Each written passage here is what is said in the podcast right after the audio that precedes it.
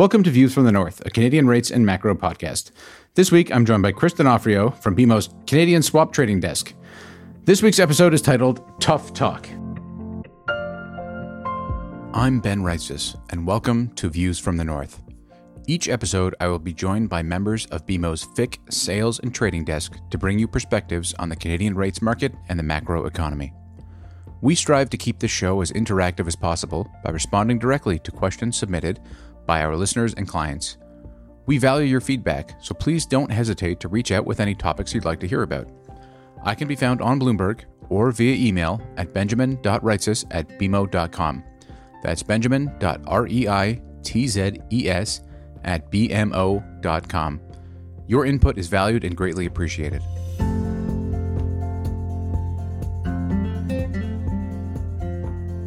Chris, welcome back to the show. I think it's your second appearance. Yeah, second time. Thanks for having me back. Happy to be here. It's also our 50th episode. So. Oh, congratulations, I guess.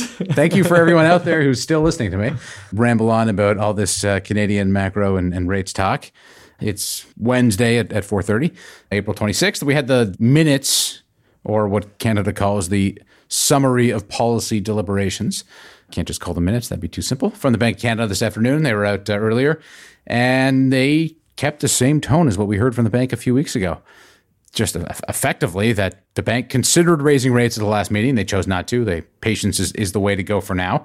And I think it's pretty clear why. If you really read through the whole thing, it seems quite evident that until there's a real reason that they'd have to push rates even higher, I think they're more than happy to sit on the sidelines. But the tough talk continues. And I think that's probably the bottom line. And the market isn't really buying that. There's 35 basis points or so of rate cuts priced by the end of the year. We've had as much as 50 or more at some points, and then further cuts in 2024.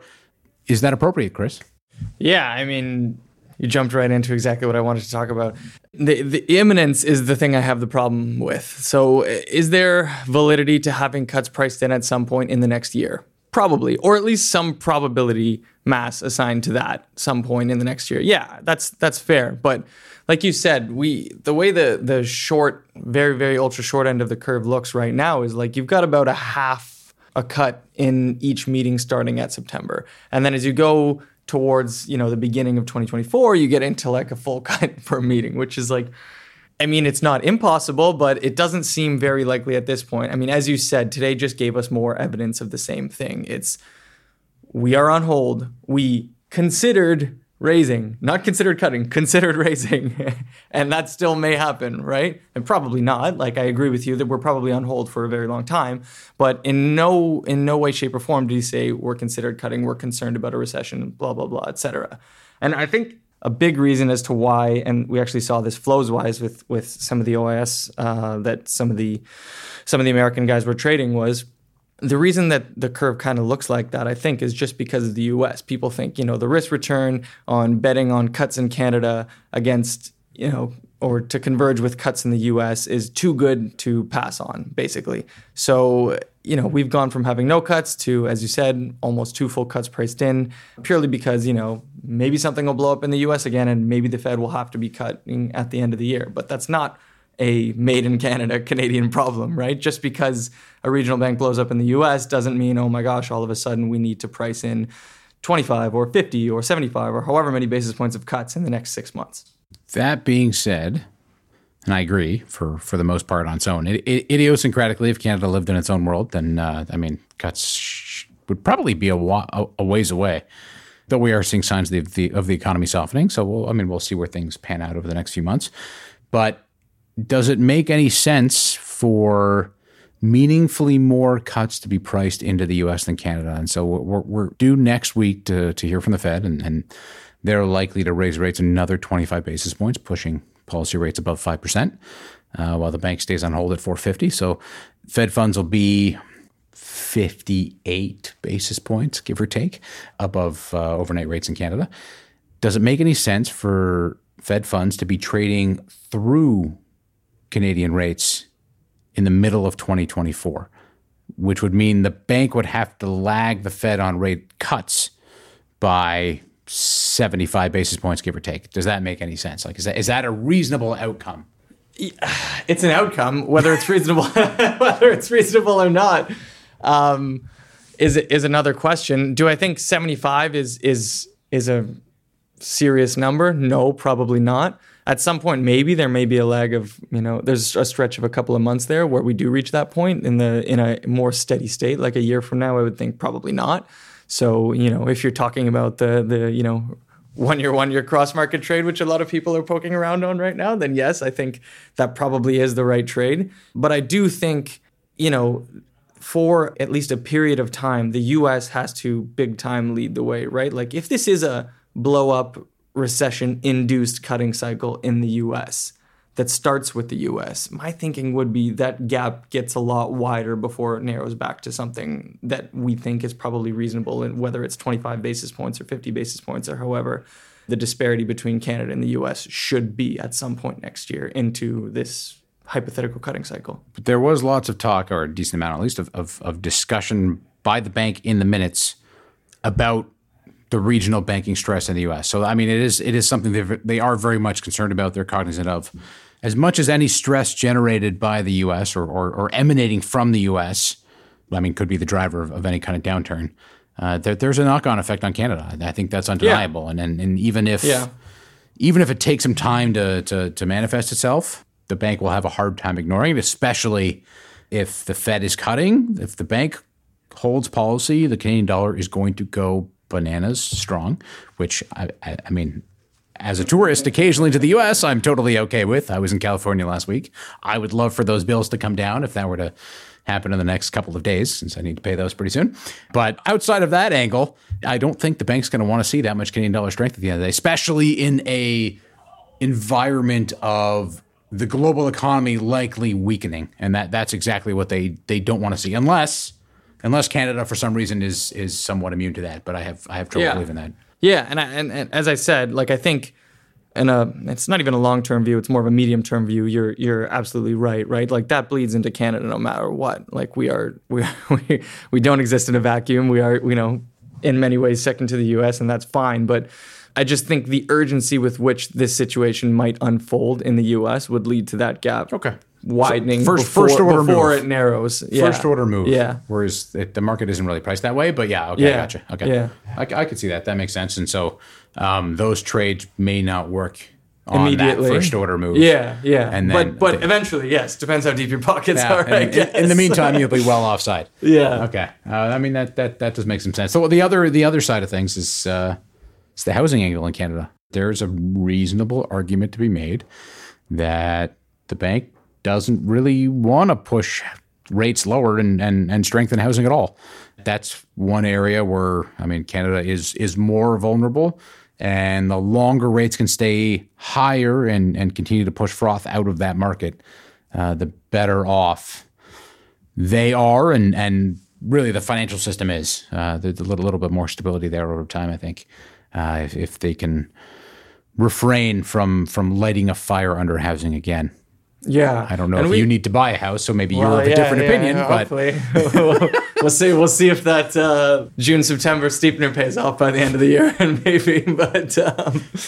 But no, that's actually a good something I'd like to pick your brain on is because we haven't seen much of an impact in the housing data as of yet. We've seen a bit of an impact, but it's not material enough to where it's bottoming. It's bottoming. So I last 2 weeks ago was with, or 3 weeks ago, can't remember the timing anymore, was Views from the North was with Rob Gafsik, and the numbers since then have been pretty similar, that it looks as though housing is bottoming. Mortgage rates have stopped going up. Mm-hmm. 5-year rates are off the highs. They're not well down, but they're off the highs. And I think all you need is almost just a little bit of confidence that rates aren't going to keep going up anymore. And then everybody was kind of waiting on the sidelines, unsure, well, is my mortgage rate going to keep going up? Do I want to pay that much more? I just need some certainty in my life. And it seems as though that's helped bring in some buyers. And at the same time, supply has been just non-existent.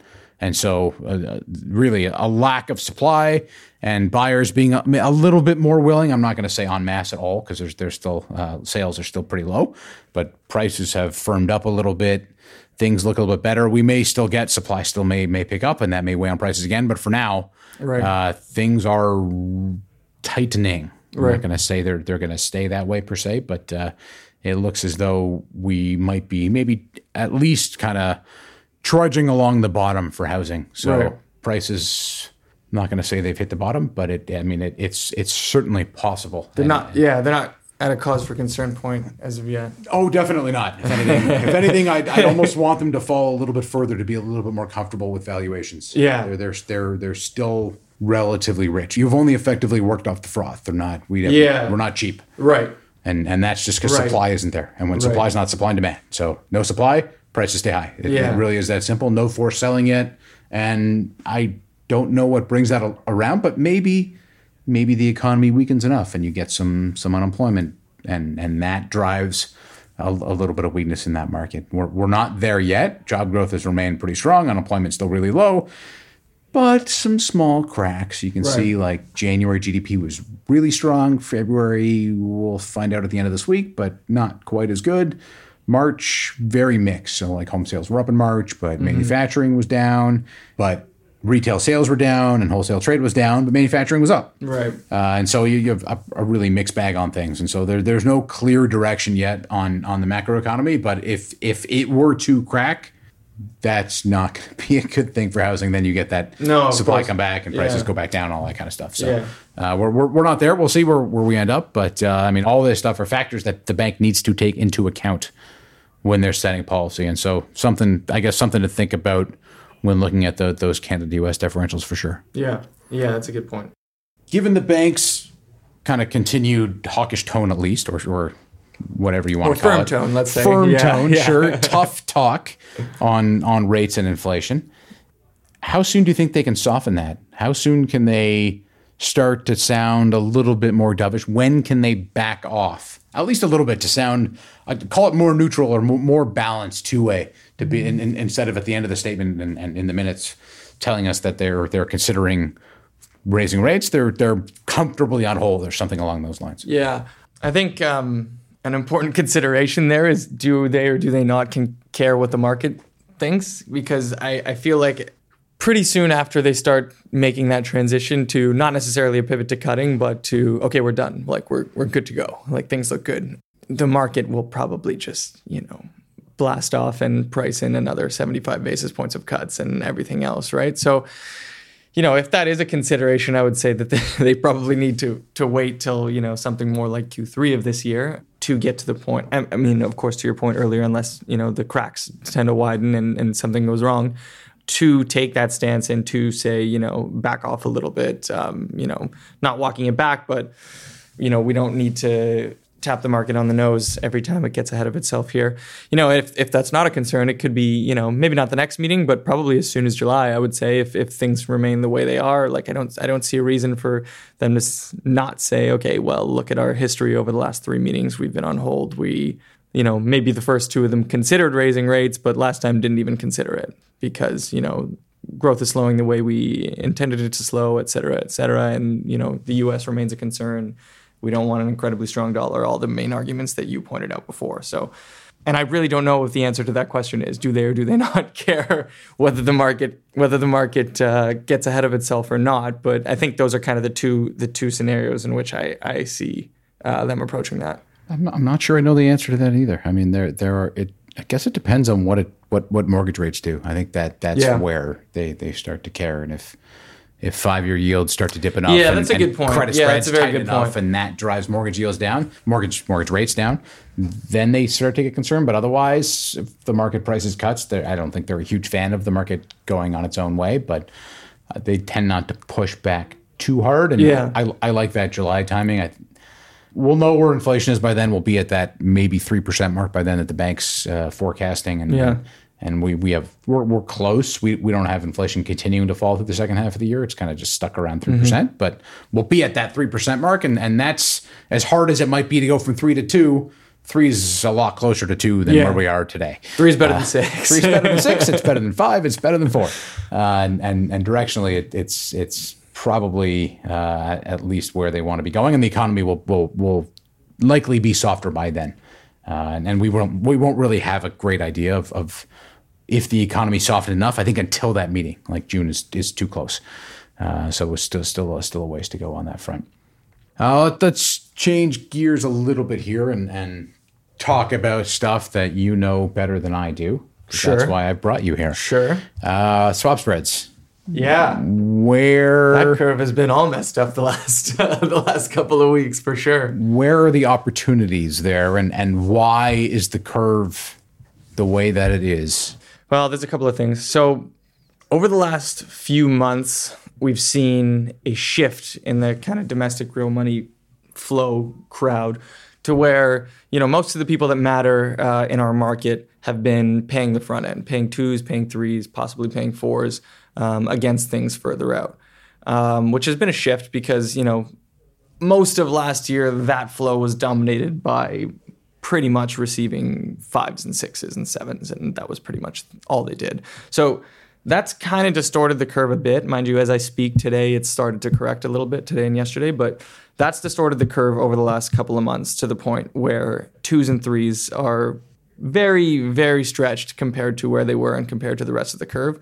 And I think this is pretty evident if you look at the curve in forward space. I mean, you and I have talked about this trade before, but if you look at kind of the one-year gaps going beyond one year. So if you look at 2 year, 1 year versus 3 year, 1 year, and that's, you know, in spot starting terms, basically twos, threes, fours. But if you look at that over the last couple of weeks, it's been crazy inverted to the point where it's, you know, 30 basis points inverted, 35 basis points inverted. I think it got to 40 basis points inverted recently, which, you know, if you believe that we're at the end of a hiking cycle and at the beginning, well, maybe not for 6 months or 12 months, but going into a cutting cycle, then, you know, that curve should be entirely closer to flat than it is at the moment. So, I mean, you know, is that a reflection of the macroeconomics people are pricing into the Canadian swap curve? No, probably not. It's a reflection of, you know, where twos and threes and fours have been trading just because of this idiosyncratic flow. But it's, I think, an opportunity and remains an opportunity today, although it's corrected a little bit.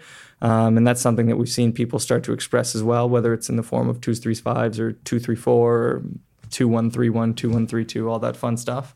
Why is that flow going to subside? So if the mortgage rate curve is upward sloping, mm-hmm. people expect rates to fall over the coming years, including Main Street thinks rates will not stay up here for a long period of time.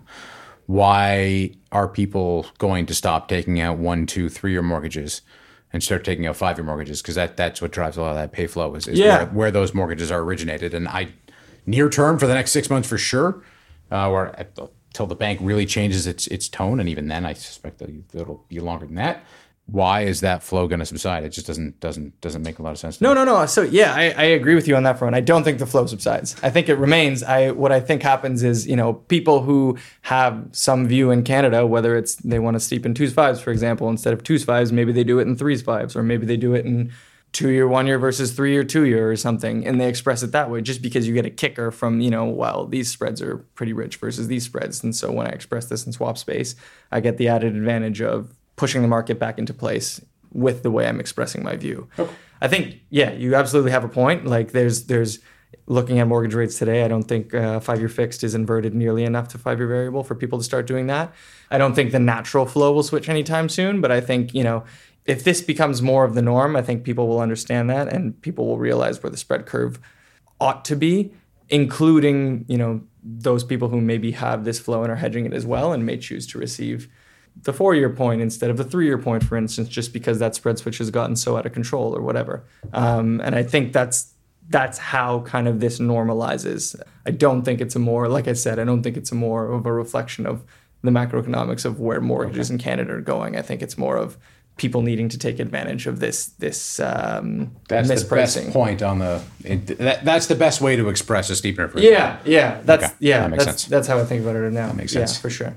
This is a good segue, I think, for you to give us an update on the transition or how it's going or where we are in the transition from CDOR to CORRA, because I think we're well on our way at this point. Yeah, definitely. It's been what, 4 months now? More than 4 months, just over 4 months. Yeah, it was a bit of a slow start, but I will say, I mean, as I was saying, I think last time that you had me on the show here, it's been better than what I saw unfold in the LIBOR to SOFR transition. Canada has maybe taken a lesson or two from the US, and it's been quicker. I mean, it's been 4 months and we've seen a lot especially in the last month, a lot of the real money community, whether it's domestic or foreign, switched to maybe not completely CORRA risk, but at least most of the new risk, if they can do it in CORRA, they will do it in CORRA. And in the interbank, I would say, you know, it's not 100%, but it's probably something like, you know, 70% of the prices out there and 70% of the stuff that's going through is in spreads and in rates and in flies, et cetera, is going to be CORRA based. And I think that's great. I mean, like, that's what regulators want, that's what the banks want, and that's what hopefully the clients want. And I think people are starting to realize that the liquidity is definitively better now and going to remain better on the CORRA side of things than it is on the CDOR side of things. I think it's worth highlighting that the Bank of Canada put out a weekly update on this transition. And over half of trades on a DV01 basis were in CORRA versus CDOR over the past couple of weeks. So that is clearly the trend. I think It's still a challenge on the future side of things. Backs are still dominant versus the CORRA futures, but it's slowly building. Open interest is building on the CORRA side and pulling back a bit on the back side. So we will get there, but there's definitely progress there. So anybody out there who dabbles in these markets, I think you got to look at CORRA now, and then that's especially for anything new. That's how you want to play this, and I mean, fundamentally, it's no different. Yeah, absolutely. And I think, I mean, the time is becoming very, very ripe for portfolio transitions as well, right? Like, even if, like you said, people are doing all their new risk in CORRA, they might have a bunch of legacy CDOR risk, and now is the time where we're starting to see a lot of big O1 go through of like, okay, we have this portfolio that we've had for the past 10 years.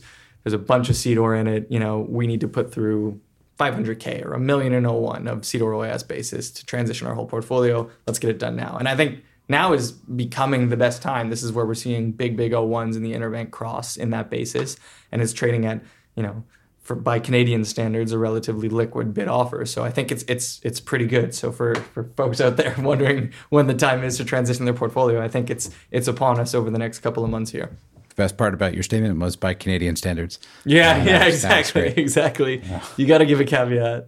All right, let's wrap things up. What are your two favorite trade ideas? Because I know you have two. Because one of them is going to have to be OAS, and one of them is going to be I think the cross market. I mean, yeah. So I think just kind of repeating, I guess, myself a little bit here in the very front end of the curve in OAS space. I think the very beginning of the cuts is worth fading right now. So there's about a 50% chance of a cut priced into September meeting, which I think is very much too early. So, you know, whether it's July, September, July, October, something like that, steepening that meeting switch is I think a pretty good risk return at this point, and that will trade naturally short. And given how much we've rallied recently, I think that's probably a good thing.